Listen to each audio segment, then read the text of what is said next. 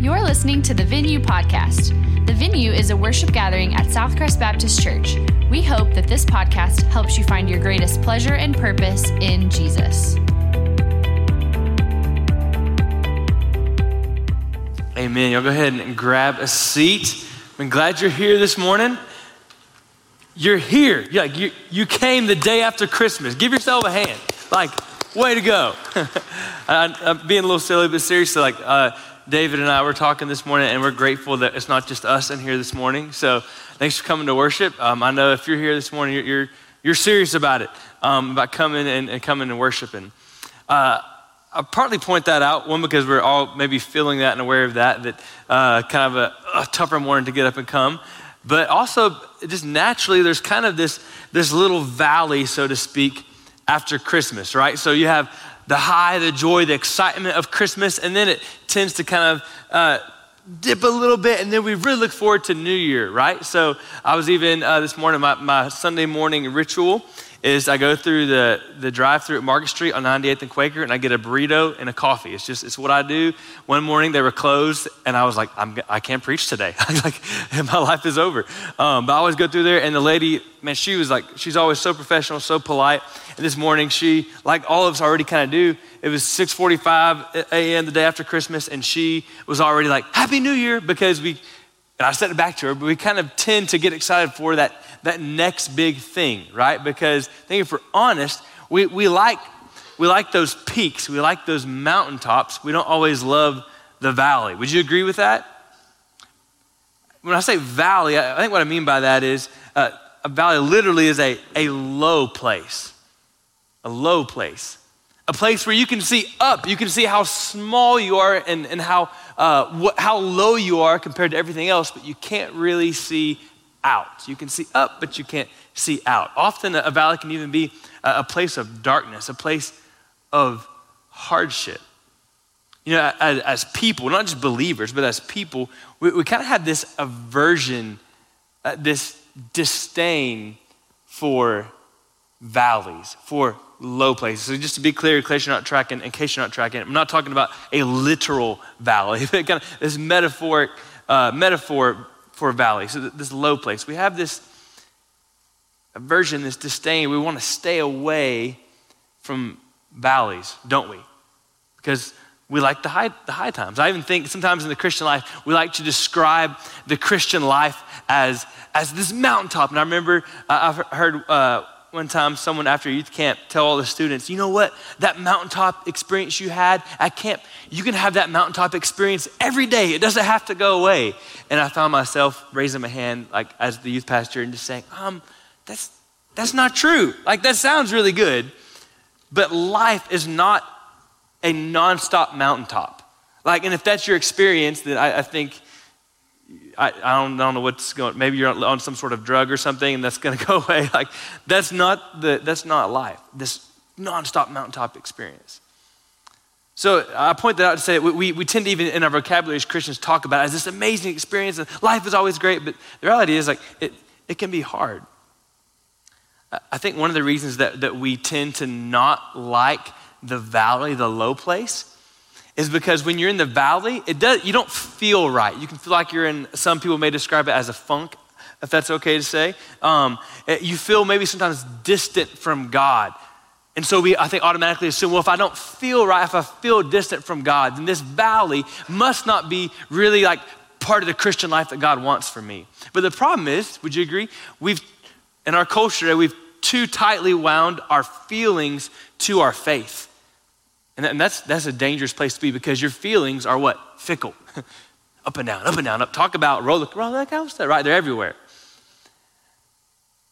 I think another reason that we, we don't like valleys and we kind of run away from them and don't want to embrace them is because being in a valley, a low place, really causes you, it really demands that you have a heart posture of dependence rather than control. Who in here likes control? Yeah. That's it. all the dads like, where's the remote, right? We, we like control. We like to have this kind of closed handed view of our lives, right? And if I'm on the mountaintop, so to speak, I can kind of see where things are and I can kind of choose to pick where I want to go. But when you're in the valley, it automatically kind of necessitates this, this heart posture of dependence toward God rather than control and I can do things how I want. I mean, when you're in control, you like to control the outcomes and I'm going to stay on the mountaintop. But a heart of dependence is open handed towards God. Even thinking about this next year, David a minute ago mentioned thinking about 2022, which is crazy to think about already. A lot of us tend to have this closed handed view to what 2022 is going to bring, the goals we're going to accomplish, the things we're going to finish, uh, the new resolutions we're going to have. And we have this closed handed I'm going to control it. Webster's uh, 1828 describes or defines dependence as the inability to sustain itself. So when I'm dependent, I realize I have the inability to sustain myself. Dependence is reliance, it's confidence, it's trust, it is a resting on. I don't like dependence, and I probably know that you don't really either because it means I have to not rely on myself, but rely on God. So, because we like control, because we want to feel right, we want to feel close to God, we tend to avoid the valleys. But here's the interesting thing the biblical perspective of the valley is that we are not to evade it, but to embrace the valley. Not evade, but embrace the valley. Not to disdain it, but to delight in the valley. Which that seems a little bit like crazy talk, right? That we don't run away from the valley, we embrace it. That we don't, I hate the valley, but we, we delight in it. So I think it begs the question drum roll, why? why in the world would God lead us, tell us, direct us not to evade the valley, not to disdain the valley, but rather to embrace it, to delight in those low points in life, those hardships in life. Why? Today's text, you've probably already seen it on the screen, is Psalm 23. I think it gives us a little window, not the whole window, but a little window into why we should embrace the valley those hardships, those low times when you can't see out, but you can see up and how low you are. Why embrace the valley?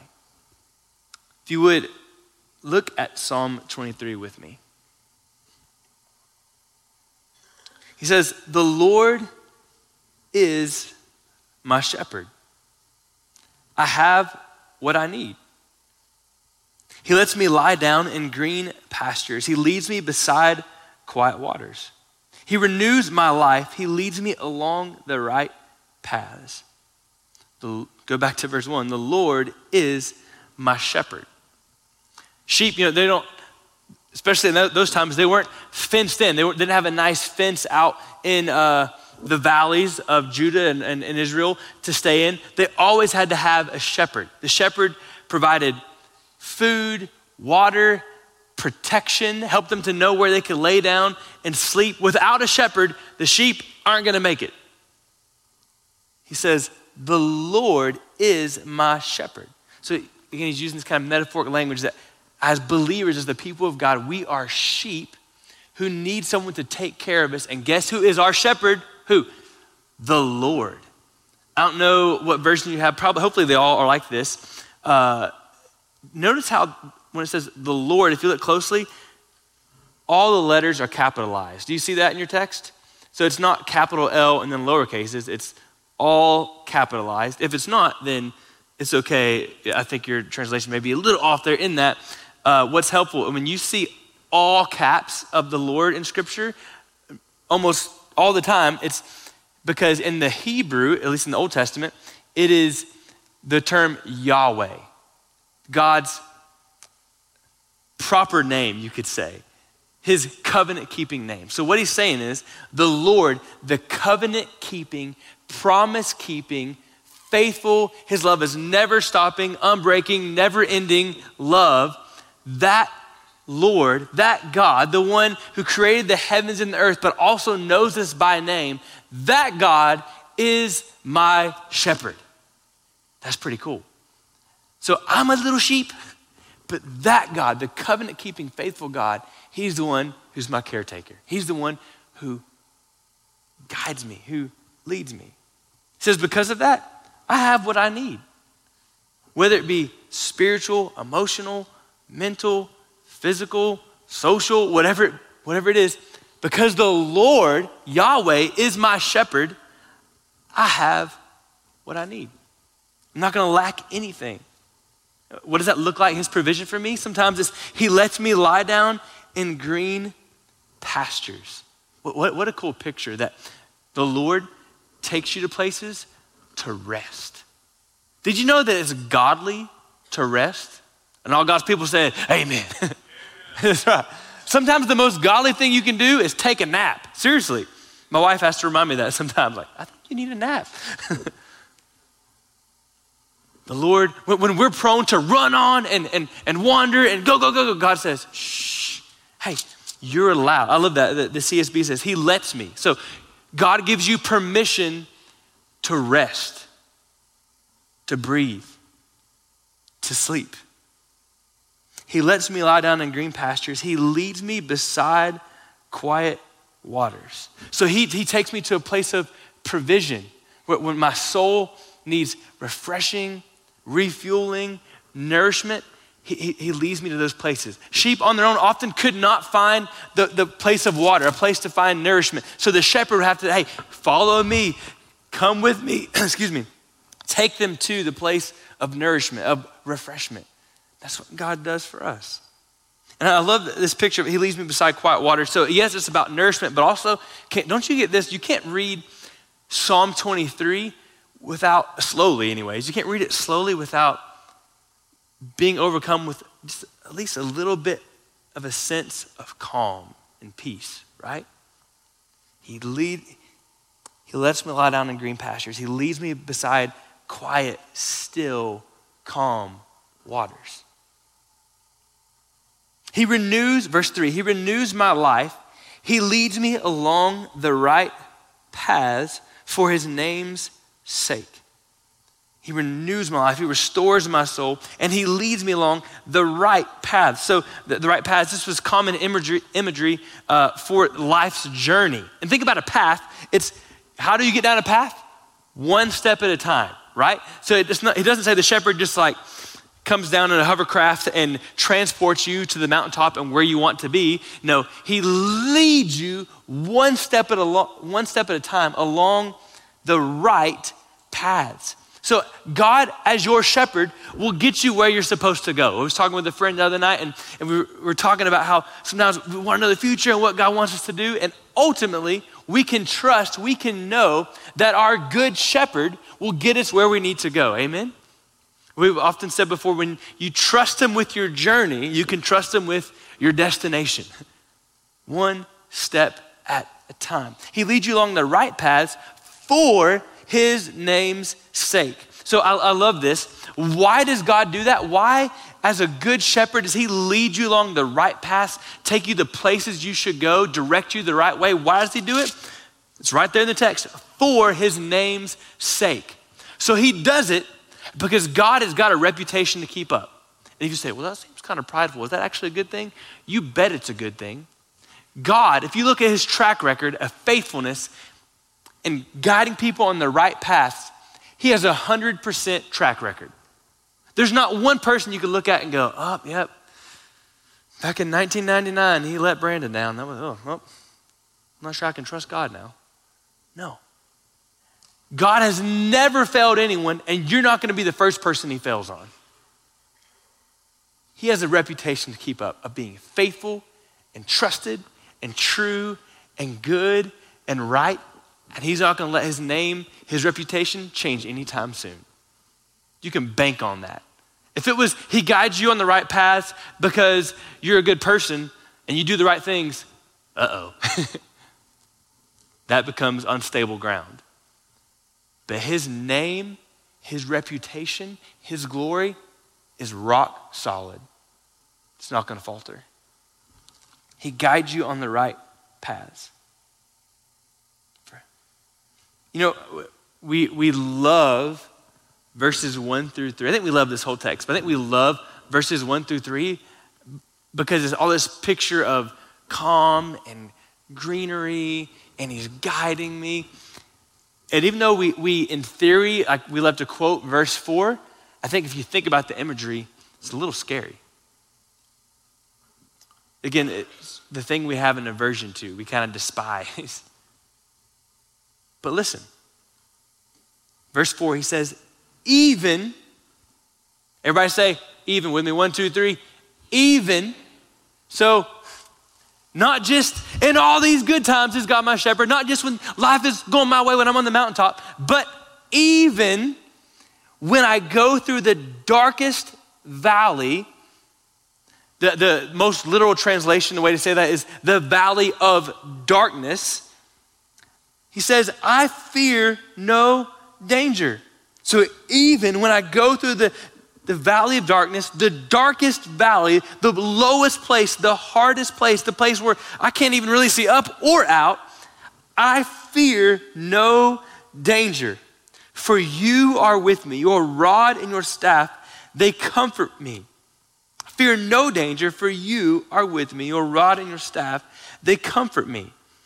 So notice he doesn't say, when I go through the darkest valley, I don't fear any danger because there's no danger. He doesn't say that. No, there is danger, there is difficulty, there is darkness, there is hardship in the valley. But he says, I don't fear because, he says, I don't fear in the valley because you know what? I'm a strong little sheep.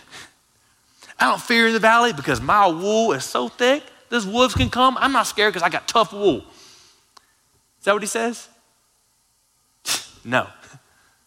It's kind of a ridiculous thought, right? A little sheep walking all big and bad, strutting through the valley. like, no. He says, I fear no evil, for because you, the which remember, you goes back up to verse one, the Lord who is my shepherd, you are with me. Man, what a cool picture. So, in the darkest valley, in the hardest place, I don't fear, I embrace it, I don't disdain it, because the faithful, promise keeping, covenant keeping God, the Lord, is, is you are. So this is declarative, this is absolute. It's not, you might be with me, I hope you're with me. No, you are, it is emphatic, you are with me. So not just uh, you you think about me or you care for me. No, that the Lord is with, presently walking with me. Little bitty, stanky, stinky sheep. The Lord is with me. And he says, Your rod and your staff, they comfort me. Man, I love this. So a, a shepherd would have carried these for really two reasons. One, to kind of goad, push the sheep in the right direction, but also to, to knock away and beat away predators. So, this is, you know, we just celebrated Christmas yesterday. This is not little baby Jesus right here is the shepherd. This is like Jackie Chan, Jack Bauer, Jason Bourne Jesus, right? Like, do not mess with him because he's got a, a staff and he will knock you out. Don't mess with his sheep. What a cool picture. So, it's a picture of a, of a strong, capable shepherd who predators should be afraid of, but the sheep finds comfort because that shepherd is with me. he's with me. Yeah, the big strong guy with the big stick, yeah, he's with me. so even though I'm in this dark valley, I find comfort. Comfort. You know, the imagery kind of shifts in verse five, verses five through six. But I think if you look, it's still kind of a valley scene. Uh, when I say valley, I mean a, a low place, a place of hardship, a place of darkness. So not uh, the, the, the metaphor shifts from a sheep in a valley, but it's still a place of difficulty. Let me prove it to you. Verse 5. You, so this shepherd, this, this our great God, the Lord, you prepare a table before me. Here's the valley, in the presence of my enemies. That's a valley. If you're surrounded by enemies, that's a low place. That's a place of hardship. He says, The Lord prepares a table before me in the presence of my enemies. So I'm surrounded. You can say, if, to go back to the valley picture, uh, on both sides of, on both hills, on either side of me, there's enemies. But down here in the valley, the Lord is preparing a table for me to dine with Him. He says, You anoint my head with oil, my cup overflows. So I know in today's society, at least I don't think any of you did this yesterday. When you had guests over to your house for Christmas, you probably didn't break, out the oil and anoint their head. They'd probably just walk out the door like, that was creepy. but in those days, you anointed a guest with oil as a sign of they're an honored, welcomed guest. So, so don't be bashful when you come in here. No, we, we say it in Texas. Come on in here, make yourself at home, right? Prop your feet up, do what you want to do Mi casa, su casa, right? That's, that's what he's saying the Lord does for me. He anoints my head with oil. I'm an honored guest. My cup overflows. This was kind of common language in, in the Old Testament of referring to all of God's benefits and goodness towards us. So he says, as I sit here and dine with the king, and I'm welcome, so I don't have to come in with hesitancy and like, I think I'm welcomed into his presence. I think God wants me to spend time with him. No, he welcomes you and he gives you a big old hug. Come on in here and then he overflows your cup with goodness. By the way, who is still on your left and your right as you're sitting there dining with the king? Who hasn't left? The enemies, right? He's still in a valley, he's still in a place of hardship, but he's dining with the king. Only goodness and faithful love will pursue me all the days of my life, and I will dwell in the house of the Lord as long as I live. Don't miss verse 6. So he doesn't say, only goodness and faithful love will be my experience. So he's not saying, only good things and just love, like happy emotions, will be what I experience. No, he says, only goodness and faithful love will pursue me all the days of my life. So, what he's saying is, what is always true on every single day of my life, remember he says all, I put a little square in my notes or my text around all, all the days of my life. What is true is that God's goodness and his faithful love are chasing after me every single day. So even in the valley, when it's dark and I can't really see up or out, I'm in a low place and enemies are surrounding me. Even, even there, God's faithful love and his goodness chasing after me. Enemies, hard times, they give out every now and then. God's faithful love, his goodness, never stops chasing, never stops coming after you. All the days of your life. Every single day. Even on the, on the lowest of lows, even when man, life seems so hard, even when I get that call that a loved one is sick in the hospital, even when I get that call that the, the, the plans that I thought were gonna happen, I've been dreaming of, they're not gonna work out, even when I get that call that, man, our flight was canceled, which I don't think it was, but even when I got that call that I didn't get the job I wanted, even when I get the call that my friend has stabbed me in the back, yes, even on those days, even in those dark valleys, God's faithful love is chasing you and pursuing you, even when you're flat on your face, covered in mud in the valley of sin and shame and hardship. He's chasing you and he wants to dine with you right there in the middle and the bottom of the valley where you have no control at all.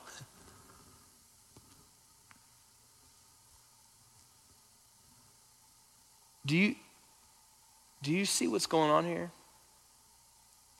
To go back several minutes ago when I asked the question, why should we embrace and not evade the valley? Why should we uh, delight in it and not despise the valley? Because when you embrace the valley, you embrace the whole work of God. When you, when you try to push off hard times and uh, kind of navigate around the hard times and act like, oh, everything's fine, everything's good. I'm not, everything's fine. I'm just gonna good and kind of just kind of cope my way through this valley, not really act like I'm going through a hard time. When you do that, you're kind of pushing away and barricading yourself against some of the Lord's most profound, profound work in your life. You're barricading yourself against His comfort, His nearness, and Him wanting to dine with you in the hardship. Often, I really do believe that the text is saying that we experience the presence of God most profoundly and deeply and richly and lastingly, not on the mountaintop, but in the valley of despair. So don't push away the valley. Don't try to get around it and run back up to the mountaintop. Embrace the valley. When you do, you embrace the work of God. See, when we try to skirt around the valley, we're, we're trying, we're kind of negating what has been normative for God's people forever. God's people forever have, have known what it is to see God in the valley and to experience God working in the valley. Think about Moses. Moses encountered God at the burning bush in the valley of the wilderness. That's where he saw God in the burning bush, not when he was all big and bad up in, in Egypt. No, when he was in the middle of nowhere, he saw God's glory. Think about David, little shepherd boy David. He had to descend into the valley of Elah, and that's where he defeated Goliath. In the valley, down in there, is where he saw God show off his glory, his majesty, his splendor when he defeated Goliath. Think about little old Esther, little pretty little Queen Esther. She would never have known the mountaintop of God delivering all of her people had she not entered into the valley of wondering, is God going to save me when I risk my life?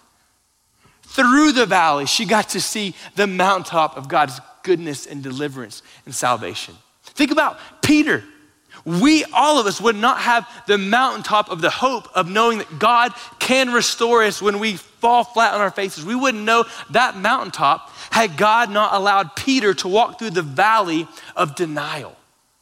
Three times he denied Christ, and then Christ restored him. And from that, man, we've, we've, we have the mountaintop of rejoicing, and God is God of forgiveness and hope and love and mercy. Paul, Paul said, When I'm weak, then the Lord is strong. I experience God's strength when I am weak. See what he's saying is, I would not know the mountaintop of God's ultimate strength if I didn't know the valley of my own weakness. Through the valley, I experience God's strength. And friends, if it wasn't for the valley of the horror of the cross, we would not know the glory of the empty grave. Because of the valley of the cross, we rejoice in the glory of the empty grave. O sheep, do not despise the valley, for in the valley your shepherd surely works. He's working. You say, I, I know, Brandon, but I just still struggle with that control piece. It's hard to go open handed through life and trust God in the valleys and the mountaintops and all of it because I struggle to control because maybe even as a Christian, you say, I still just wonder, like, can I trust God? Do I, do I know He's going to take care of me? Do I know that He, He's going to do whatever it takes to provide for me? That's your question, I think it's a totally fair question because we're humans, we're made of dust, is what the scriptures say. But I want to point something really cool out to you. We believe that and know that God has given us His word, and the, from front to back, the way that it's ordered and organized is perfectly under His hand. So I think it is completely providential. What I mean is, it's not an accident. God made it this way. That Psalm 23 follows immediately after Psalm 22 just for a quick second, look at Psalm 22. You'll see right out of the gate in verse 1 My God, my God, why have you abandoned me? Why have you forsaken me? This is the text that Jesus quoted when he was on the cross. Psalm 22, written 1,000 years before Christ, roughly, in about 500 years before the type of crucifixion that Jesus experienced was actually even invented in its cruelty by the enemy Satan. This was a prophecy of Christ, of what he would do. Look at verse 1. I already read that. He said, My God, my God, why have you abandoned me? Why are you so far from my deliverance and from my words of groaning? Look over at verse 16 because for the sake of time, I don't want to read the whole thing, but you should totally read it later. He says, For dogs have surrounded me. Again, this is Psalm 22, verse 16. For dogs have surrounded me. A gang of evildoers has closed in on me. They pierced my hands and my feet. I can count all my bones. People look and stare at me. They divided my garments among themselves, and they cast lots for my clothing. Okay, so first of all, can we just be in awe for a second that this was written way before Jesus came as a prophecy of what he would do? But here's what I'm trying to tell you. How do we know God is a good, faithful, loving shepherd? Because Psalm 23 is founded upon, based upon Psalm 22, that Jesus is the good shepherd who lays down his life for his sheep. You can trust him. How do I know he's, he's a, a faithful, good shepherd? Because he was the suffering shepherd who laid down his life for me. Jesus walked through the darkest valley the world has ever known of bearing all of our sin and shame and paying the penalty on the cross. He walked through the darkest valley to provide us salvation. Friends, you can trust your good shepherd. Oh, sheep, do not despise the valley, for in the valley your shepherd surely works. I want to close with a prayer from the Puritans. Uh, a, a, book was compiled in uh, not too long ago of a bunch of prayers of the Puritans, and it, the book is called The Valley of Vision. It's, it's, it's older English, but man, uh, an incredible resource as a prayer tool and kind of giving you some launching points for some prayer. I want to read the opening prayer in that book that is called The Valley of Vision. And I believe we're going to have it on the screen as I read so you can follow along and not miss much. I'm going to load this a little bit. Lord, high and holy, meek and lowly, thou hast brought me to the valley of vision where I live in the depths but see thee in the heights. Hemmed in by mountains of sin, I behold thy glory. Let me learn by paradox that the way down is the way up, that to be low is to be high, that the broken heart is the healed heart, that the contrite spirit is the rejoicing spirit, that the repenting soul is the victorious soul, that to have nothing is to possess all, that to bear the cross is to wear the crown, that to give is to receive, that the valley is the place of vision. Lord, in the daytime, stars can be seen from the deepest wells, and the deeper the wells, the brighter thy stars shine. Let me find thy light in my darkness, thy life in my death, thy joy in my sorrow, thy grace in my sin, thy riches in my poverty, thy glory in my valley. Do not despise the valley, for in the valley your shepherd surely works. We're going to have a, brief time of response in a moment. We're going to sing. There'll be some, some folks down front to pray with you. Maybe you, you just want to come and, and tell them, hey, I, am kind of in a valley. Would you, would you pray for me? And we, we would love to do that. It'd be our honor to do that.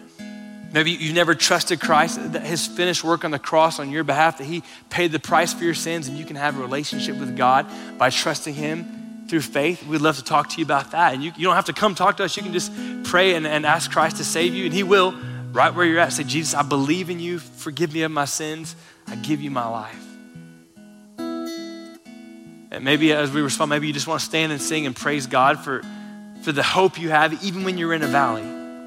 But I think before we do all that, I want us to just take a quick moment uh, right where you're at. You don't have to do this. We're not going to come around and make, make everyone do it. That'd be weird. But I'm going to invite you as we just kind of have a moment of just kind of quiet while David plays. as a posture of saying, Hey, Jesus, I surrender to you as my shepherd. I relinquish control. I recognize my dependence on you, that even in the valley, you're working. Whether you lead me through a, a mountaintop or a valley, I'm going to trust you. I'm going to ask you in a minute just to, to have a moment of just talking with the Lord, but just as a posture of dependence, of relying on Him, just to, to pray with your hands like this. That's all. Nothing crazy, nothing weird about it, but just kind of a heart posture, or a physical posture, hopefully revealing a heart posture of, God, I trust you. Whatever this next year bring, whatever tomorrow, whatever today brings, I trust you. Because I know even in the valley, you're working. I'm going to give you a moment just to do that, to pray quietly with the Lord. And then here in a second, David will lead us, and we'll be here if you'd like to respond. The grass withers, the flowers fade, but the word of the Lord stands forever. If you were encouraged by today's message, subscribe and rate us wherever you stream your podcasts. To learn more about the venue at Southcrest, visit us online at southcrest.org or on Facebook and Instagram by searching for Southcrest Baptist Church.